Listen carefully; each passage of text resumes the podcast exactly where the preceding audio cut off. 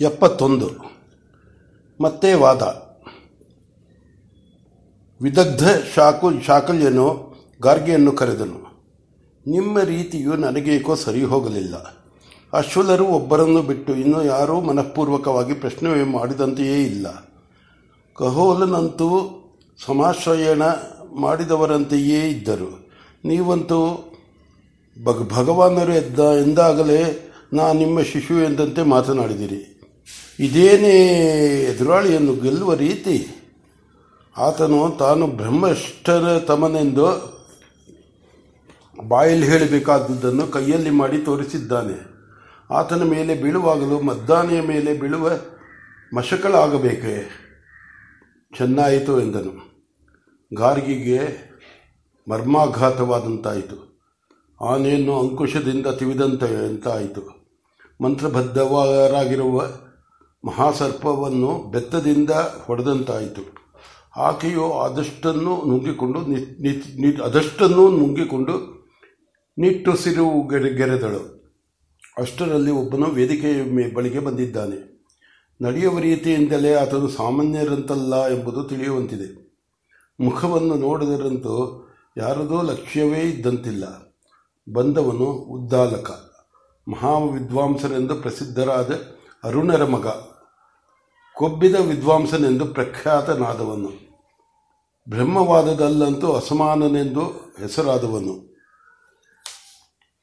ಉದ್ದಾಲಕನು ನೇರವಾಗಿ ದಿಟ್ಟವಾಗಿ ವೇದಿಕೆಯ ಮೇಲೇರಿ ಹೋಗಿ ವೇದಿಕೆಯ ಮೇಲೆ ಕುಳಿತನು. ಕುಳಿತುಕೊಳ್ಳುವುದಕ್ಕೆ ಮುಂಚೆ ಆತನು ಆಸನದ ಮೇಲಿನ ಧೂಳನ್ನು ಅಂಗವಸ್ತ್ರದಿಂದ ಕೊಡವಿ, ಅದರ ಮೇಲೆ ಕೃಷ್ಣಾಜಿನವನ್ನು ಹಾಕಿಕೊಂಡು ಕುಳಿತುಕೊಂಡ ರೀತಿಯನ್ನು ನೋಡಿದರೆ ಅದುವರೆಗೂ ಅಲ್ಲಿ ಕುಳಿತವರ ಸಂಪರ್ಕದಿಂದ ಆದ ಪರಭ ಪರಾಭವವನ್ನೆಲ್ಲ ತೊಡೆದು ಬಿಡುವಂತಿತ್ತು. ಕುಳಿತುಕೊಂಡ ಕೊಂಡೇ ಗಳಿಗೆ ಇರಲಿ, ರೆಪ್ಪೆ ಹೊಡೆಯುವಷ್ಟು ಬಿಡುವು ಕೊಡದೆ ಮಾತನಾಡಿದನು. ಯಾಜ್ಞವಲ್ಕ್ಯರು ನನ್ನ ಕಡೆಗೆ ತಿರುಗಿ ಗಮನವಿಟ್ಟು ಕೇಳಬೇಕು. ನಾವು ಶ್ರೌತವನ್ನು ಕಲಿಯುತ್ತಾ ಮಧ್ಯದೇಶದ ಕಪಿಗೋತ್ತದ ಪತಂಜಲನದಲ್ಲಿ ಇದ್ದೆವು. ಆತನ ಹೆಂಡತಿಯ ಮೇಲೆ ಗಂಧರ್ವನ್ನು ಬಂದು ಬರುತ್ತಿದ್ದನು.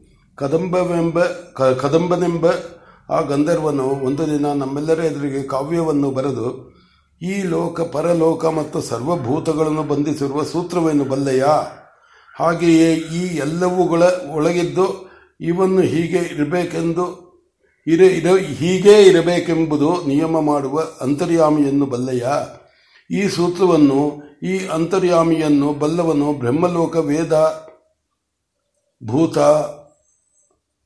ಆತ್ಮ ಎಲ್ಲವನ್ನೂ ಅರಿತವನು.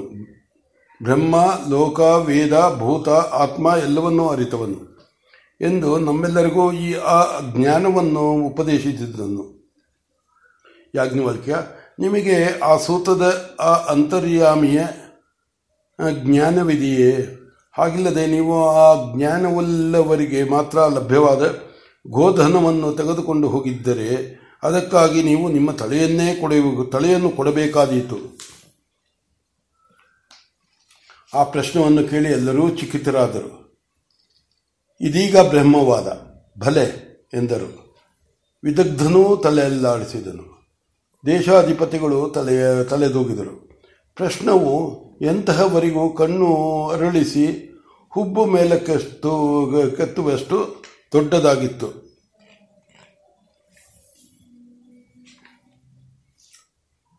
ಭಗವಾನರು ಅಚಲವಾದ ಶಿಲಾಖಂಡದಂತೆ ಕುಳಿತಿದ್ದರು. ಕಣ್ಮುಚ್ಚಿ ತೆಗೆದು ಉದ್ದಾಲಕ ಉದ್ದ, ಉದ್ದಾಲಕರನ್ನು ನೋಡಿ ಸಣ್ಣ ನಗುವು ಮುಖದ ಮೇಲೆ ಸುಳಿದಾಡುತ್ತಿರಲು ಸಭೆಯು ತುಂಬಿದ ಮೌನದಲ್ಲಿ ಆತನನ್ನು ಆತನ ಗೋತದ ಹೆಸರಿನಿಂದ ಸಂಬೋಧಿಸಿ, ಗೌತಮ ನಾನು ಅದನ್ನು ಬಲ್ಲೆ ಎಂದರು. ಉದ್ದಾಲಕನಿಗೆ ಭಗವಾನರು ಸಮಾಧಾನವಾಗಿ ಕೊಟ್ಟ ಉತ್ತರವು ಕೋಪವನ್ನು ತಂದಿತು. ಆದರೂ ಸಹಜ ಸಂಯಮಿಯಾದ ಆತನು ತನಗಾದ ಆಶಾಭಂಗವನ್ನು ಮುಖದ ಕೆಂಪು ಹೇಳುತ್ತಿದ್ದರೂ ಕೋಪವನ್ನು ದಮನ ಮಾಡಿಕೊಂಡು ಹೇಳಿದನು. ಯಾಜ್ಞವಲ್ಕ್ಯ, ಯಾರು ಬೇಕಾದರೂ ಬಲ್ಲೆ ಎನ್ನಬಹುದು. ನಿಮಗೆ ಗೊತ್ತಿರುವುದನ್ನು ತಿಳಿಯ ಹೇಳಿ ಎಂದನು.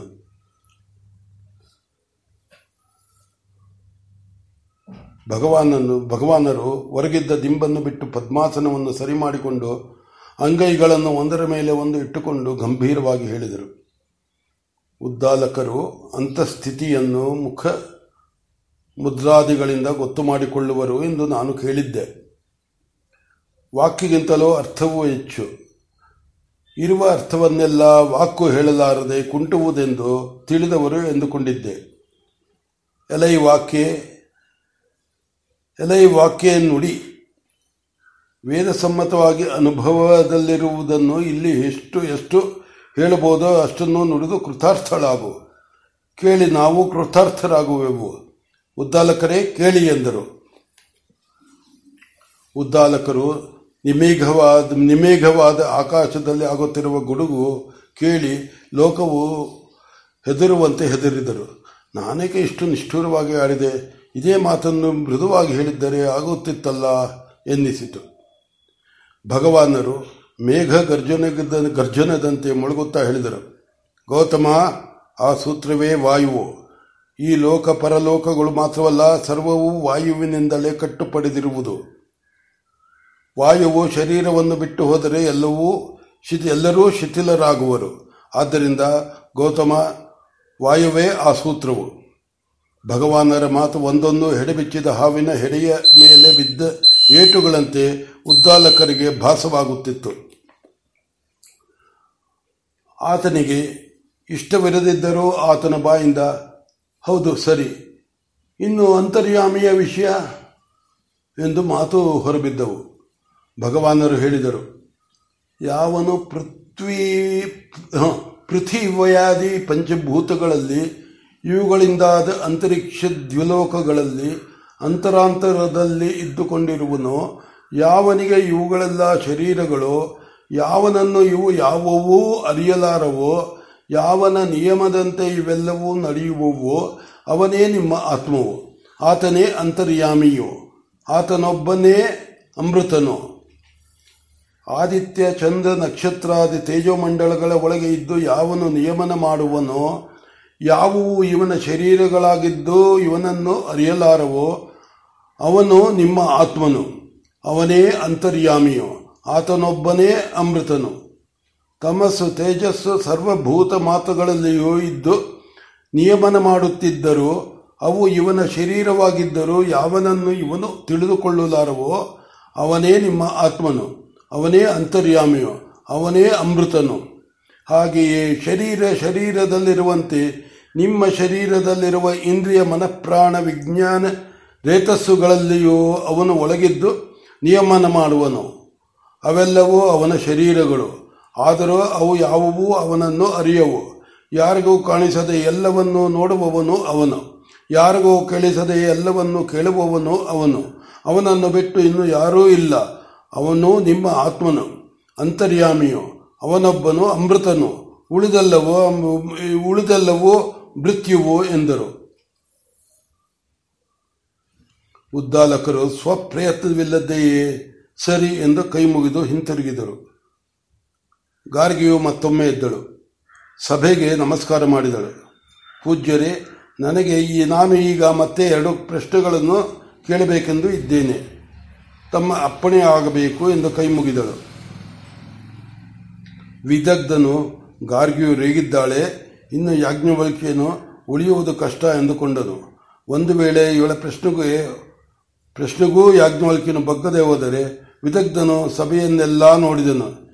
ಎಲ್ಲೆಲ್ಲಿ ನೋಡಿದರೂ ಪ್ರಶ್ನೆಗಳನ್ನು ಕೇಳುವವರು ಯಾರೂ ಇದ್ದಂತಿರಲಿಲ್ಲ. ಆತನ ಮನಸ್ಸು ಕೆರಳಿತು. ಯಾರು ಹೇಳ, ಯಾರೂ ಹೇಳದಿದ್ದರೆ ನಾನೇ ಹೇಳುವುದು ಎಂದುಕೊಂಡನು. ಆದರೆ ಕುರುಪಾಂಚಾರರೆಲ್ಲ ಕುರುಪಾಂಚಾಲರಲ್ಲೆಲ್ಲ ವಿದ್ವದ್ರತ್ನವೆಂದು ಪರಿಗೃಹಿತನಾದವನು ಸ್ವತಂತ್ರಿಸಿ ವಾದಕ್ಕೆ ಹೋಗುವುದು ಹೇಗೆ ಇರಲಿ. ದೈವವೇನು ಮಾಡುತ್ತದೆಯೋ ನೋಡೋಣ. ಸಭೆಯವರು ಗಾರ್ಗಿಯವರ ವಿನಯವನ್ನು ಕಂಡು ಸಂತೋಷಪಟ್ಟರು. ಮೊದಲನೆಯ ಸಲ ಕೇಳುವುದು ಸಭೆಯಲ್ಲಿರುವವರಿಗೆಲ್ಲ ಸ್ವಂತ ಸಿದ್ಧವಾಗಿ ಬಂದಿರುವ ಅಧಿಕಾರ. ಎರಡನೆಯ ಸಲ ಅಧಿಕಾರವನ್ನು ಪಡೆಯಬೇಕಾದರೆ ಸಭೆಯವರ ಆಗಬೇಕು. ಅದು ಸರಿ. ಆದರೆ ಇನ್ನೊಬ್ಬರು, ಮತ್ತೊಬ್ಬರು ಆಕೆಯನ್ನು ದಾರಿ ಹಿಡಿದರೆ? ಆಕೆಯ ದಾರಿಯನ್ನು ಹಿಡಿದರೆ? ಕೊನೆಗೆ ಅಲ್ಲಲ್ಲಿ ವಾದ ವಿವಾದಗಳಾಗಿ ಸಭೆಯು ಅನುಜ್ಞೆಯನ್ನು ಕೊಟ್ಟಿತು. ಗಾರ್ಗಿಯು ಮತ್ತೆ ವೇದಿಕೆ ಬಳಿಕೆ ಬಳಿಗೆ ಬಂದಳು. ಈ ಸಲ ಬೇಕೆಂದು ಭಗವಾನ್ ಶಬ್ದವನ್ನು ಉಪಯೋಗಿಸದೆ ಆಕೆಯು ಹೇಳಿದಳು.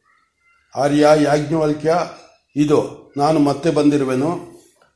ಶೂರನೆಂದು ಪ್ರಸಿದ್ಧನಾದ ಕಾಶಿರಾಜಪುತ್ರನು ವಿದೇಹ ರಾಜಪುತ್ರನು ಇಳಿಸಿದ್ದ ಧನಸ್ಸಿಗೆ ಮತ್ತೆ ಹೆದೆಯನ್ನು ಕಟ್ಟಿ ಎದುರಾಳಿಗೆ ವೃಥೆಯಾಗಲೆಂದೇ ಬಾಣಪ್ರಯೋಗ ಮಾಡುವಂತೆ ನಿಮ್ಮಿಂದ ಉತ್ತರಿಸಲಾಗದ ಎರಡು ಪ್ರಶ್ನೆಗಳನ್ನು ನಿಮಗೆ ಹಾಕಬೇಕೆಂದೇ ಬಂದಿದ್ದೇನೆ. ಸಿದ್ಧವಾಗಿರುವರಾ? ಭಗವಾನರು ಆಕೆಯು ಅಷ್ಟು ವಿವರಿಸುತ್ತಿದ್ದರು. ಅಷ್ಟು ವಿಸ್ತರಿಸುತ್ತಿದ್ದರು. ಏನೂ ವ್ಯತ್ಯಾಸ ವ್ಯತ್ಯಾಸವಿಲ್ಲದೆ ಕೇಳಿದರು. ಭಗವತಿಯವರು ಏನು ಬೇಕಾದರೂ ಕೇಳಬಹುದು ಎಂದರು. ಬ್ರಹ್ಮಾಂಡವು ಎರಡು ಪಾಲಾಗಿ ದ್ಯಾವಾ ಪೃಥ್ವಿಗಳಾಯಿತೆಂಬುದು ಬಲ್ಲವರು ಹೇಳುವರು.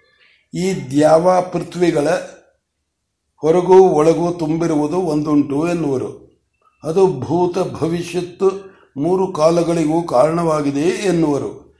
ಹೀಗೆ ಕಾಲ ದೇಶ ವಿಭಾಗಗಳಿಗೆ ಒಳಪಡೆದ ಅದನ್ನು ಸೂತ್ರ ಎನ್ನುವರು. ಈ ಸೂತ್ರವು ಏತರಲ್ಲಿ ಓತಪ್ರೂತ, ಓತಪ್ರೋತವಾಗಿದೆ? ಭಗವಾನರು ಆ ಸ್ತ್ರೀ ಬುದ್ಧಿಯ ವೈಭವವನ್ನು ನೋಡಿ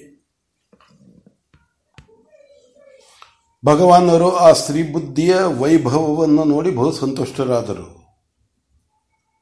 ಭಲೆ ಗಾರ್ಗಿ ಹಿಂದೆ ನಾನು ಆಗಮದಿಂದ ಉಪದೇಶದಿಂದ ಪಡೆಯಬೇಕಾದದಷ್ಟು ಅನುಮಾನದಿಂದ ಊಹಿಸಿಕೊಡುವುದು ಎಂದಿದ್ದೇನು ಎಂದಿದ್ದೇನು? ಈಗ ಆಗಮವನ್ನು ಮುಂದಿಟ್ಟು ಮತ್ತೆ ಅನುಮಾನವನ್ನು ಒಡ್ಡಿರುವಿ. ಭಲೆ ಭಗವತಿಯವರು ಹೇಳಿದ ಆ ಸೂತ್ರವು ಕಾಲ ದೇಶಗಳಿಂದ ವಾಕ್, ವ್ಯಾಕೃತವಾದುದು. ಹಾಗೆ ವ್ಯಾಕೃತವಾದ ಸೂತ್ರನು ವಾಯುವು. ಆ ವಾಯುವು ಕಾಲದೇಶಗಳನ್ನು ಮೀರಿದ ಅವ್ಯಾಕೃತ ಆಕಾಶದಲ್ಲಿ ಓತಾಪ್ರೋತವಾಗಿರುವುದು ಸಂತೋಷವಾಯಿತೇ?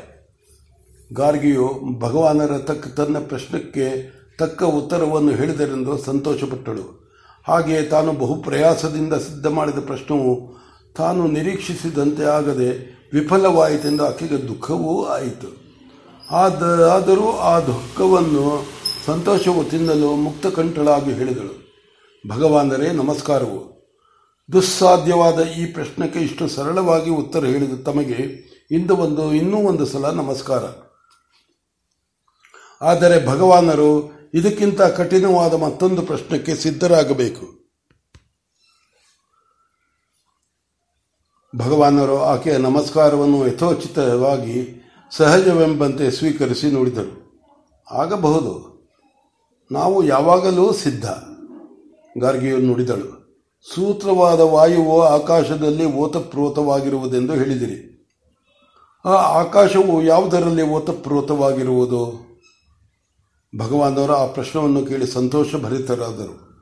ಭಗವತಿಯವರು ಅಸಾಧ್ಯ ಲೌಕಿಕರೆಂಬುದನ್ನು ಈ ಪ್ರಶ್ನವು ಪ್ರಕಟವಾಗಿ ಹೇಳುತ್ತಿದೆ. ಈ ಪ್ರಶ್ನಕ್ಕೆ ನಾವು ಯಾವುದೋ ಅವ್ಯಾಚವೆಂದು ಸುಮ್ಮನಾಗಬೇಕು ಅಥವಾ ಏನಾದರೂ ಉತ್ತರವನ್ನು ಹೇಳಬೇಕು.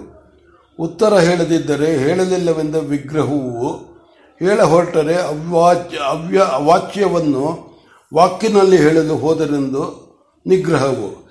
ಹೀಗೆ ಎರಡು ರೀತಿಯಲ್ಲೂ ನಮಗೆ ಸೋಲಾಗಬೇಕೆಂದು ಪ್ರಶ್ನವನ್ನು ಹಾಕಿದ ಭಗವತಿಯವರಿಗೆ ಈ ಎರಡು ದೋಷಗಳಿಗೂ ಸಿಕ್ಕದಂತೆ ತಮಗೆ ಉತ್ತರವು ಬರುವುದಾಗಿ, ಬರುವುದು ಸಿದ್ಧರಾಗಿ.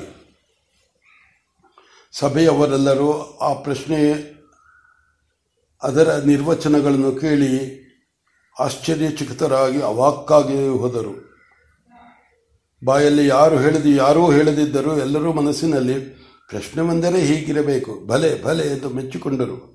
ಅದಕ್ಕಿಂತ ಹೆಚ್ಚಾಗಿ ಅದರಲ್ಲಿರುವ ಗಾಂಭೀರ್ಯವನ್ನು ಉಭಯ ಉಭಯೋ, ಉಭಯತೋ ವ್ಯಾಘಾತ ವ್ಯಾಘಾತ ಉಭಯತೋ ವ್ಯಾಘಾತವನ್ನು ಕಂಡುಕೊಂಡು ಅದಕ್ಕೂ ಉತ್ತರ ಹೇಳಲು ಸಿದ್ಧರಾದ ಭಗವಾನರನ್ನು ಕಂಡು, ಈತನು ಮನುಷ್ಯ ಮಾತ್ರನಲ್ಲ ಎಂದು ಪ್ರತಿಯೊಬ್ಬರ ಮನಸ್ಸು ಕೊಂಡಾಡಿತು.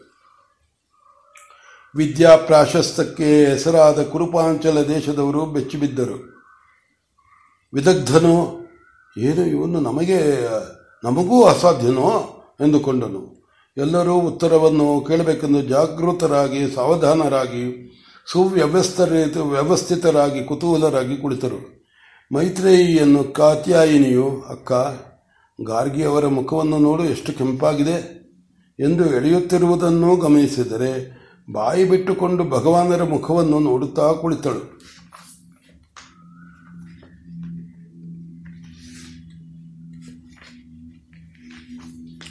ಭಗವಾನರು ನಿಶ್ಶಬ್ದವಾದ ಸಭೆಯು ಸಭೆಯ ಪಿಂಡೀಕೃತ ಮೌನವನ್ನು ಕತ್ತರಿಸುವಂತೆ ಹೇಳಿದರು.